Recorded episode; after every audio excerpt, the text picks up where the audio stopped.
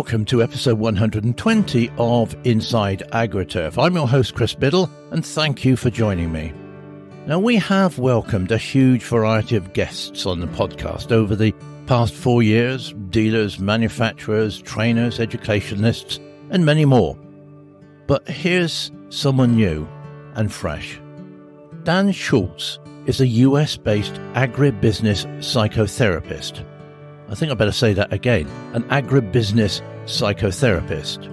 Now, if you're baffled and intrigued, uh, let me explain by way of a story about the psychotherapist who put a half full glass of water in front of a patient and said, Tell me, are you a pessimist or an optimist? The patient immediately downed the water in one and replied, Neither. I'm a problem solver. Now, Dan uses the term agribusiness psychotherapist because it is eye catching when he might best be described as a problem solver, a marketing led problem solver. Now, we are in the midst of extraordinary and rapidly moving technological advances, advances which in the past might well have occurred over a generation. But now we are talking about years, months, or even weeks. Recent history is littered with examples of companies who either didn't read the room as technology advanced or failed to spot trends fast enough. Sony's Betamax, Kodak, Blockbuster, BlackBerry are amongst those who let market dominance slip because they believed in their own dominance and didn't spot new trends coming up on the rails. Now, Dan is a deep thinker about ways in which companies can differentiate themselves. He helps agri-tech companies around the world think differently how they market and commercialize their products for this new age where software, not raw power, rules. But despite that, and as you will hear, Dan is not an exponent of in with the new, out with the old.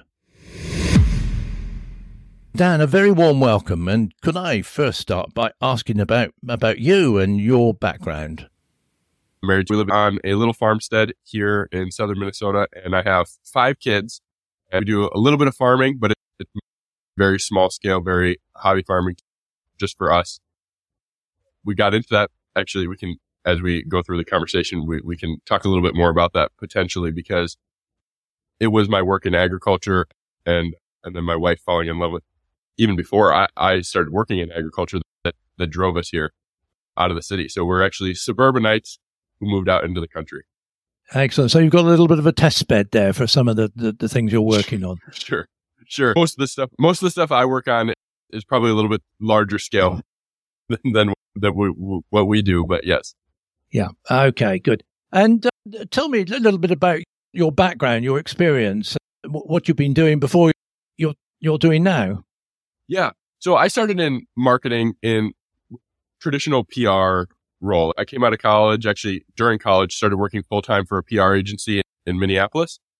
And so we were really focused on, on technology, but obviously given the fact that we were working in Minneapolis, there, there was a lot of agriculture around. We weren't, I wasn't necessarily looking to get into agriculture. We just worked with a couple of groups there. So we we were doing PR and ended up, I took over the marketing arm of the PR organization as I grew.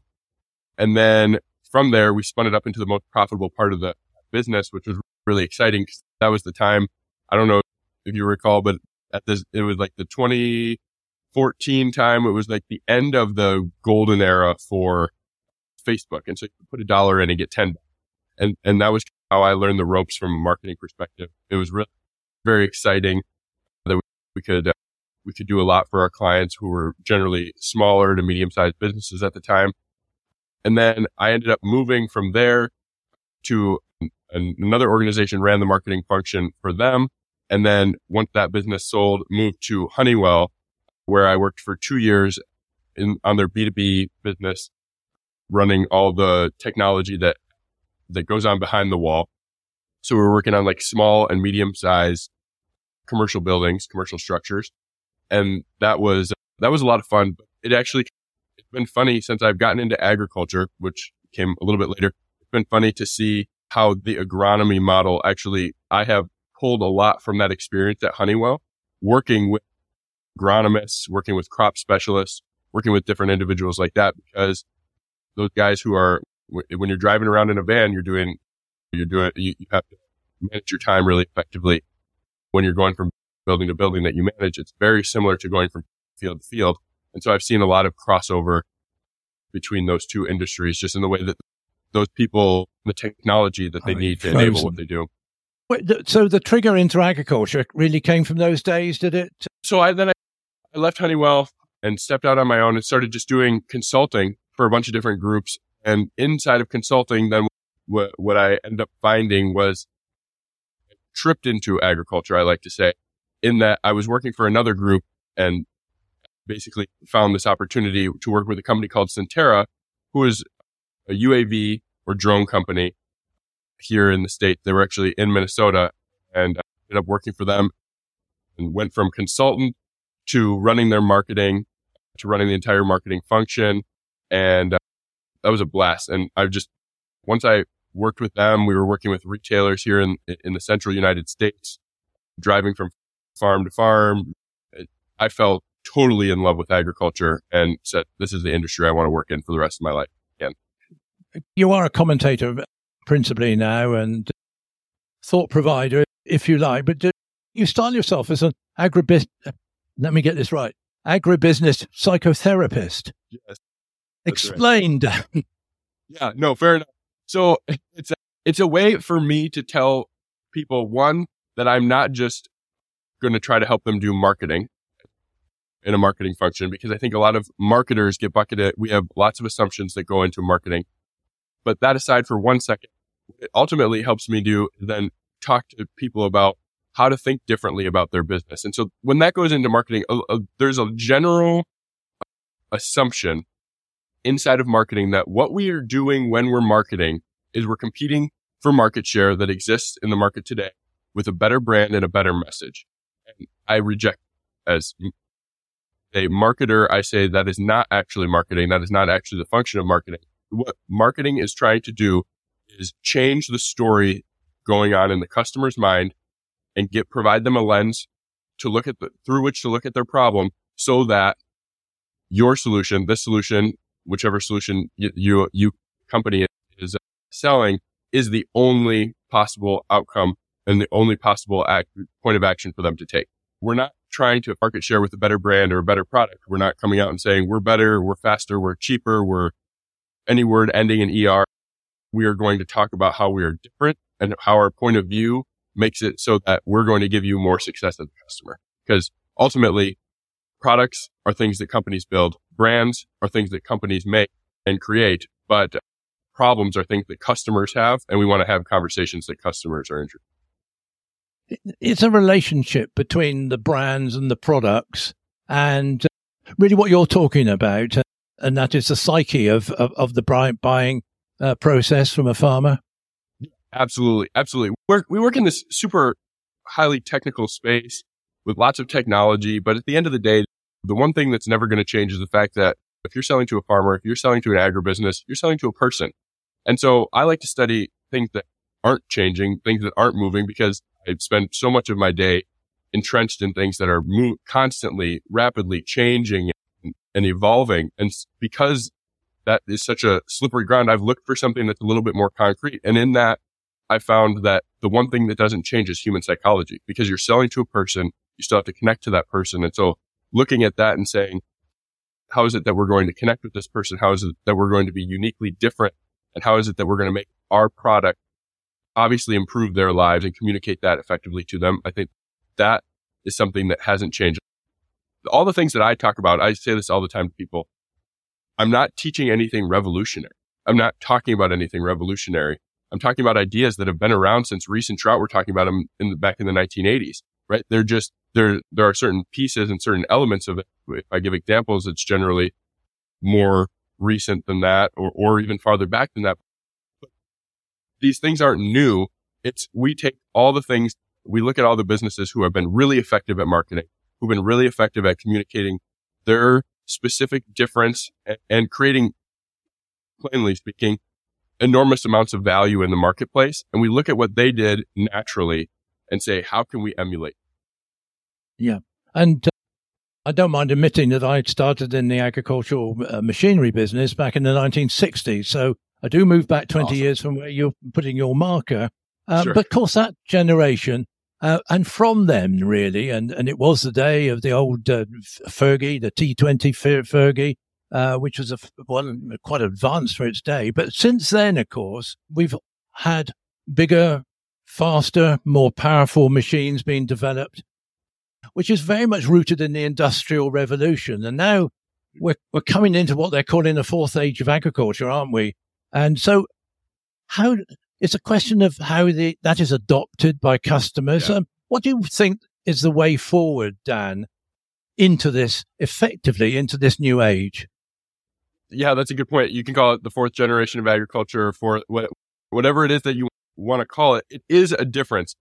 And so the way that I look at that, I have, I love history. So I have a little bit of a history, overly history buff lens to put on it. Is from 1840 to maybe 2000, you generally saw the in, industrial economy was the foundation and the bedrock of most Western economies. The U.S. here, you in, in, in England, I think that that was definitely the case. What you saw in 2000 was that, that there were some things that caused that to shift. And so what that meant is the industrial economy was largely based on mass production and mass distribution, right? How do we build it? And then, and that's what you saw all of our governments drive to after they followed business into that. They said, how do we, this is how we create value. This is how we distribute. This is how we do things. In 2000, we saw a shift over to, I call it the software defined world based on mass connectivity and mass computation. So how much can we do at the edge and how can we connect that to a, to another, to a group of, of, of machines that allow us to do something that we weren't able to do before. So a, a quick example of that would be like the taxi industry, right? So if you look at the taxi industry served a good purpose and had a good purpose up until Uber and Lyft changed that, com- changed the conversation and changed the way that we were addressing the problem of transporting ourselves from one place to another. They used a, a software defined network to help challenge the way that we thought about the way that we thought about getting from point A to point B. And, and in so doing, they created an enormous amount of value. And so if you look at all the companies that are coming up now, they're not create, they're not necessarily the Ford company, right? So if you look at the River Rouge plant, Ford here in the States, that was an enormous plant. And you had raw materials going in one side and a Model T coming out the other side. And, and that was the model for everything. It, it, economy that is defined by mass distribution and mass production it's how do I, how do we collect resources and then how do we distribute those resources effectively? So that's where you saw the, the rise of the railroad drove a lot of the production in, in this con- country and across the Western world, I would say globally. In fact, created a lot of the value that we appreciate today. And that had, had a, a great effect for us. But now you're seeing this shift that's taken place with software defined networks where there's a distribution happening naturally to each of those, each of us now as farmers, as retailers operate more like nodes on a network where we have the opportunity to really niche down and provide unique value other people can't provide. And our value will be determined from an economic standpoint. Are we, are we talking about customized products really?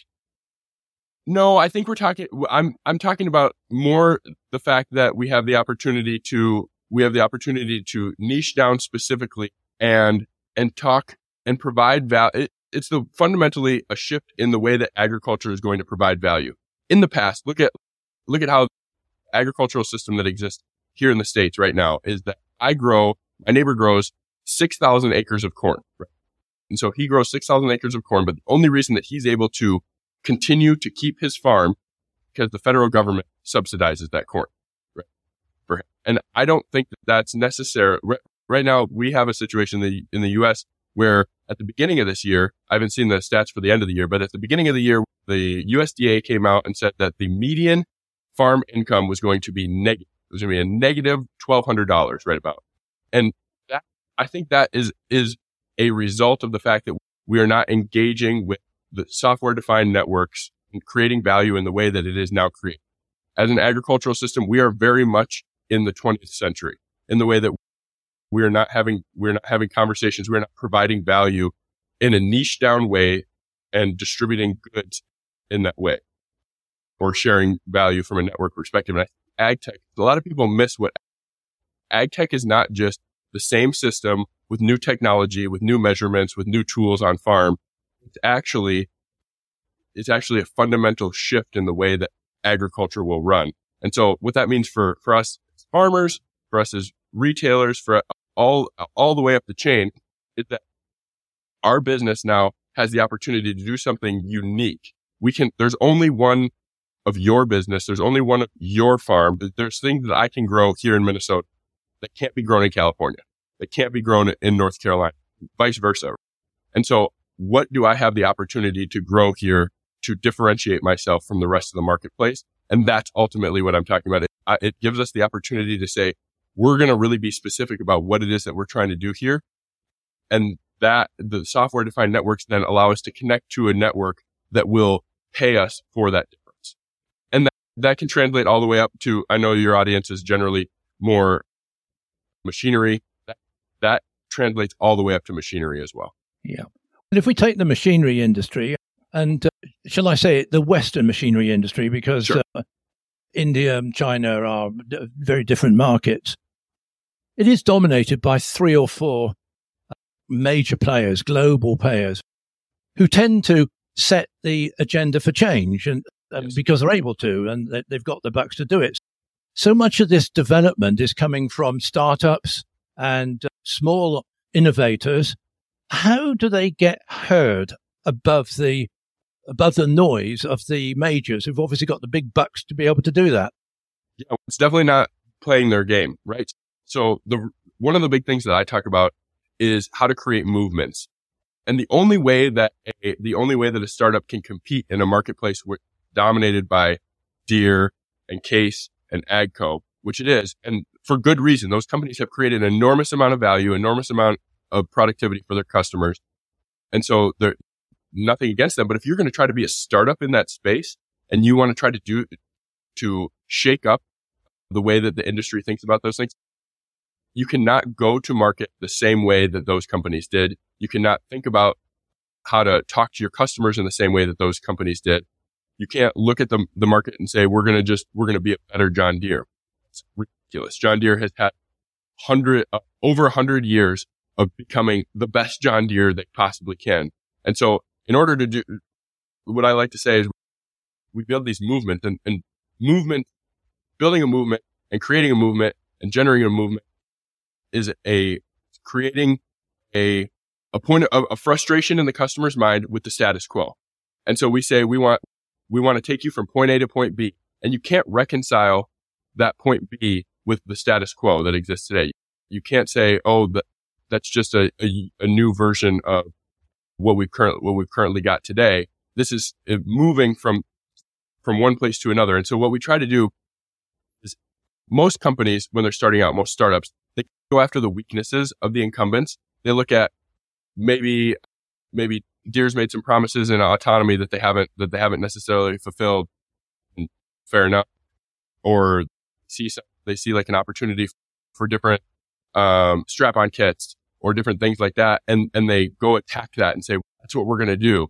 When really the better plan for how to go to market in, in, in that market is to look at the incumbent, look at their strength and then flip that strength into a weakness. And so a good example of that is an Airbnb would be a good example of that with Marriott. And so the Marriott, ho- Marriott hotels existed for 70 years before Airbnb even came around. And every experience, every customer experience was tailored to be exactly the same over and over again. And that's why Marriott became the largest, one of the largest hotel companies in the world. And they were extremely successful at that. All their Marriott hotels looked the same and they, you had the same experience in Paris as you had in New York City. And you had the same experience across anywhere you went in the Marriott family. And what Airbnb said is they flipped that by telling people to live like a local. They said, we don't want every experience to look the same. We want to experience each city as if we were locals there.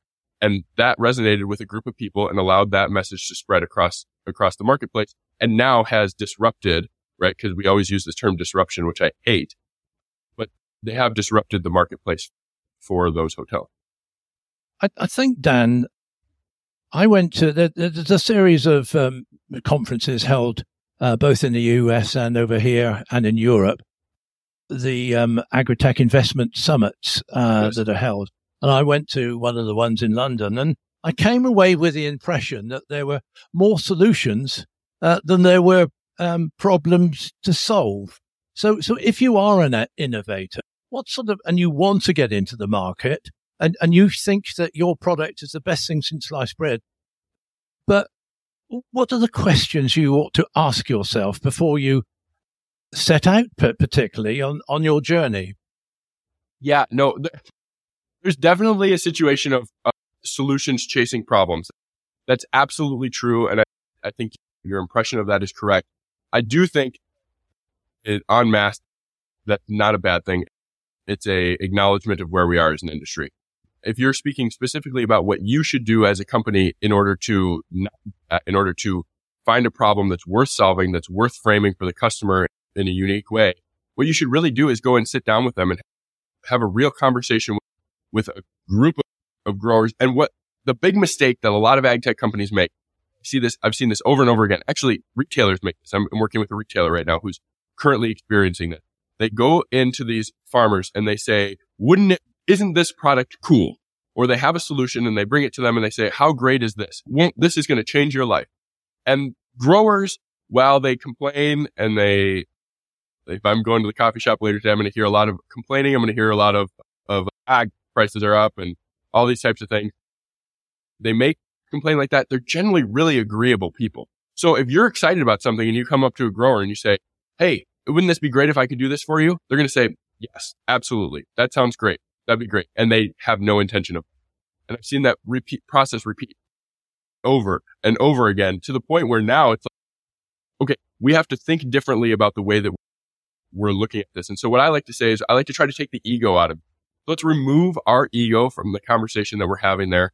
Let's go in. Let's just spend a day experiencing the life of our customer. So look at your customer and say, how, what is, what are the things that are going on in their life where, and what are the points in their day where I can possibly insert myself, and not be disruptive, but just sit there and l- talk with them and listen to them, watch them go through their workday and then ask lots of questions. Start asking lots of questions. Why do you do it this way? Why? Oh, interesting. I saw that you did this. And growers love that. Like they love people who are interested in them. M- many of them do. I shouldn't think so broadly, but many of them love people who take an interest in what they're doing because they're dying for that in a lot of cases. But so they'll sit, you sit there and you ask them lots of questions about what they do. They'll tell you and you have the opportunity to, to learn from them and then come back with I like to say you do this over multiple interviews, multiple people, but you do collect a lot of those, get a lot of reps at, at listening and then go into, Hey, wouldn't it be, wouldn't it be interesting if you could do it this way? Or if you could do this slightly differently like that? What would you think about that? And you're onto something at that point when that person gets really excited, lean forward and they start talking to you about how they've really wanted to do this forever. They may have even Jimmy rigged something on their farm in order to do it. They may have, they've worked something on, on their own because farmers are incredibly industrious people. So yeah, I wish that solution existed. It doesn't currently exist. I've always got to, I've always got to modify my equipment in order to do that this way.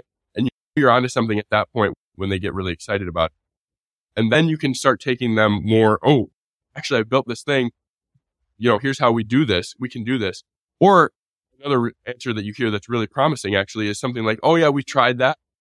We tried that before and it didn't work. A lot of people think that's a really bad thing to hear from their customers, but it's actually one of the best things you can hear from your customer because they understand the problem, right? They know the problem exists and, and now they're willing to hear you talk about how to fix it. it. Is the problem, Dan, that uh, so many of these very clever innovators, scientists and, and so on, that they are too obsessed with the product itself and don't pay enough attention to the uh, the messaging, and oh, indeed the, the actual reason for why they're doing it. It's, yeah, it's total. It's a loss of. Uh, I like to say I do problem led marketing. So we look at how do we really focus on the problem? What is the problem? Start with when I say the problem, I don't mean your problem company, the customer's problem, right? Because company may have lots of different problems, but nobody really cares unless you can tell the customer that you're trying to get pay you money for this thing you want to do. Until you can get them to value what you're doing, they don't care what your problems are. And I see a lot of startups in particular who have raised lots of venture capital being really worried about their own problems and not worrying about the customer's problems. And we have to battle a natural human inclination to do because it's natural to focus on yourself. But look, your customers are focusing on themselves too. And so when you're both having a conversation about your own problems, you're not going to move anywhere. Yeah, I, I think some of this is going on because obviously there's new methods of farming and particularly movement in regenerative farming. And, and that is spawning a lot of specialist events where the, the rationale for doing it is uppermost rather than the machinery and the equipment to do it. And that is, I think that's getting towards what you call your movement.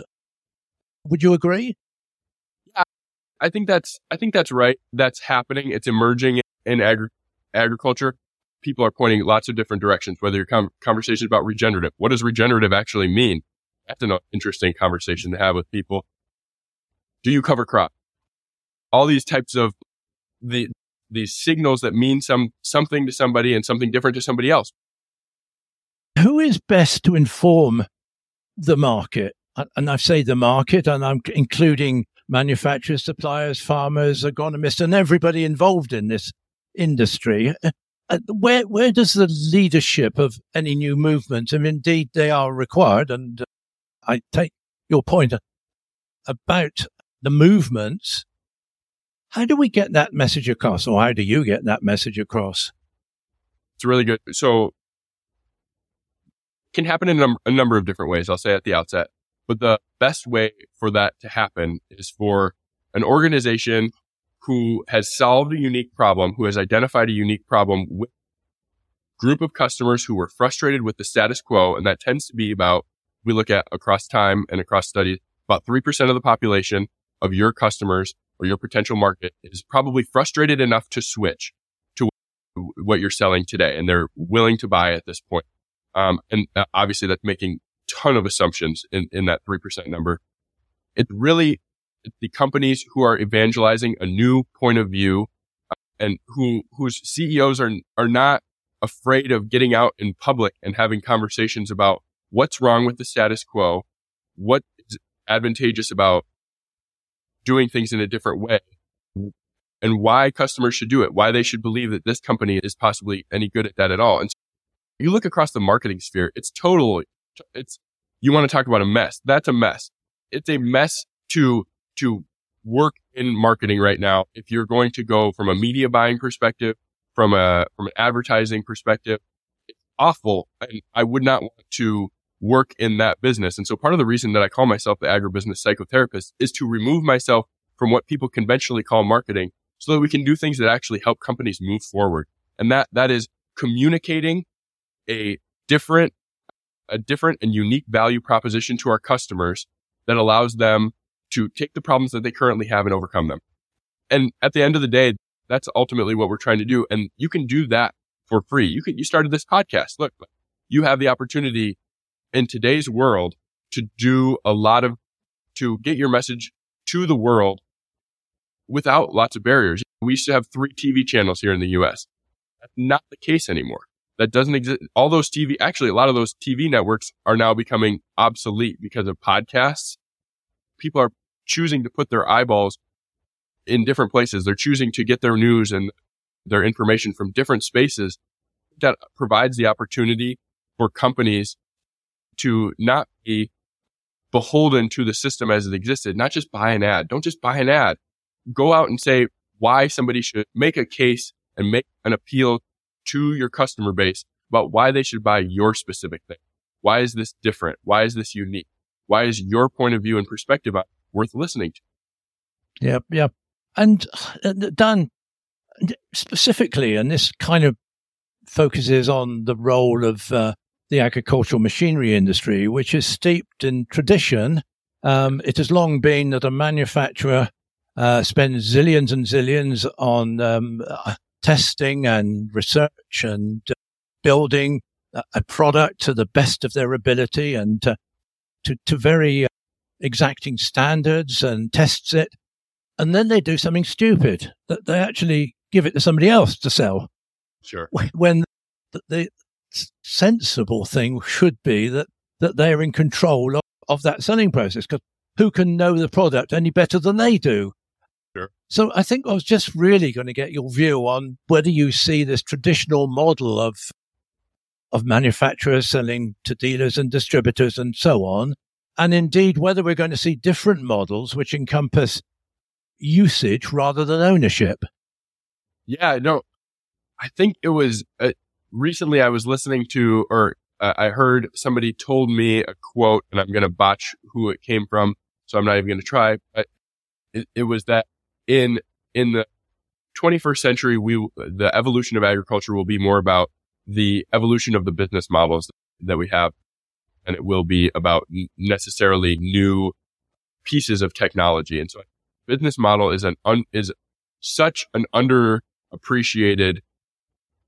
It's an underappreciated asset that a company has in in their go to market because everybody assumes the context in which they were born, assumes the context in which they joined the market, and doesn't look and say, how could this be different? How can we make this better for the customers? So on your dealer question, to go back to the root of your question, I think that I don't, I, obviously this is speculation 100%. I do see that dealers operated off of what you would call asymmetric, asymmetric information. Right? They had a leverage on their customers because they were able to tell them something that the customer didn't know and wasn't able to know themselves and wasn't able to go out and research. And that, that really flipped. Really, we've really made a change in that because now the, the grower has a lot of that information at their own hands. They, they're able to do a lot of research. They're able to make probably 70% of the buying decision before they even engage with a dealer in some cases. And that's not every grower, but a lot of them have the opportunity to do that. And so in that world, now the dealer has to switch what their value proposition is at all. When you talk about manufacturers versus dealers and the, I can see where a dealer is advantageous from a distribution perspective, but I think a lot of people have overplayed that a little and said they have this huge distribution network set up, but that's operating off of an old way of thinking about things, which is mass production, mass distribution, are the animating force of the economy, but mass connectivity and mass computation are now it's more of a problem of what specific problem is that dealership solving as opposed to how many customers are they able to get this piece of machinery out to? And I think because of that, because now there is not, there's more of, of a flat world from that informational perspective, it does open the, forces dealers to now say, what is it that we're uniquely providing the customers? And you have companies like I work with a company called SwarmFarm Robotics in Australia, and they're going no dealer model, right? They're, they're, and, and and you've seen this with the likes of Tesla and some other groups. And obviously there's an enormous hill to climb because the dealer model is so well entrenched in the industry. But you have the opportunity to think outside the box and to say, how can we make this better for the community that we're going into when they've really been handicapped in that community specifically has been really handicapped in the past to say, we've got to have a dealer. We've got to operate with a dealer. How can we do that with, without a dealer. And that doesn't mean that dealers will go away altogether. It just means that they need to come up with a reason to exist. And I know a lot of dealers probably won't like hearing that, but at the same time, you have to have a unique value proposition and it is no longer okay for you to just say, all we're going to do is hawk machinery and equipment. You really have to be you have to have some level of knowledge, some differentiation, some sort of unique value proposition to the grower helps you move above uh, the Mendoza line, if you will, to say we're worth buying. We're worth. Yeah, and uh, certain companies, particularly within the robotics field, are doing that already. Uh, certainly over yeah. here, and as you say in Australia. Dana, do you think agriculture is lagging behind other sectors in the adoption of new technology? Or can the agricultural sector indeed learn so much from others in, in, in similar but not the same fields? Yeah, absolutely. I think it's really overplayed that we talk about growers and people in, in my sphere, a lot of people bash growers and say they'd never adopt anything. When what's really fascinating and interesting is that the, all the adoption curves that technology companies built their models off of and saw analyzed in their businesses were based off of studies that we saw from hybrid corn trials in the 1930s. It's not that agriculture evolved slower. It's that it's harder when you're dealing with a world of atoms plus bits. I like to say, so bits is like the, the digital world. Atoms is the physical, can't move or well, can move. It can't be as easily changed perhaps as a piece of software, for example. You're not, when you have to, when you're intersection of both of those things, you are forced to deal with realities that a company like, say, Twitter, who came out of that early 2000s tech boom, Twitter didn't have to deal with anything that operated outside of a software defined world. And so in that, it's layering the software defined world over this world of, atoms, of physical nature that, that allows agriculture and will allow agriculture to operate better and improve the industry overall and improve the way that we operate overall in, into the future. And so I, I think, I don't think it's that we've adopted slower. I think it's a, it's an added problem. And it's actually interesting. I, I think that's the future now is we had this software boom from 2000 to 2020 where it was like everything, everything software. That's where you saw farm management systems blow up.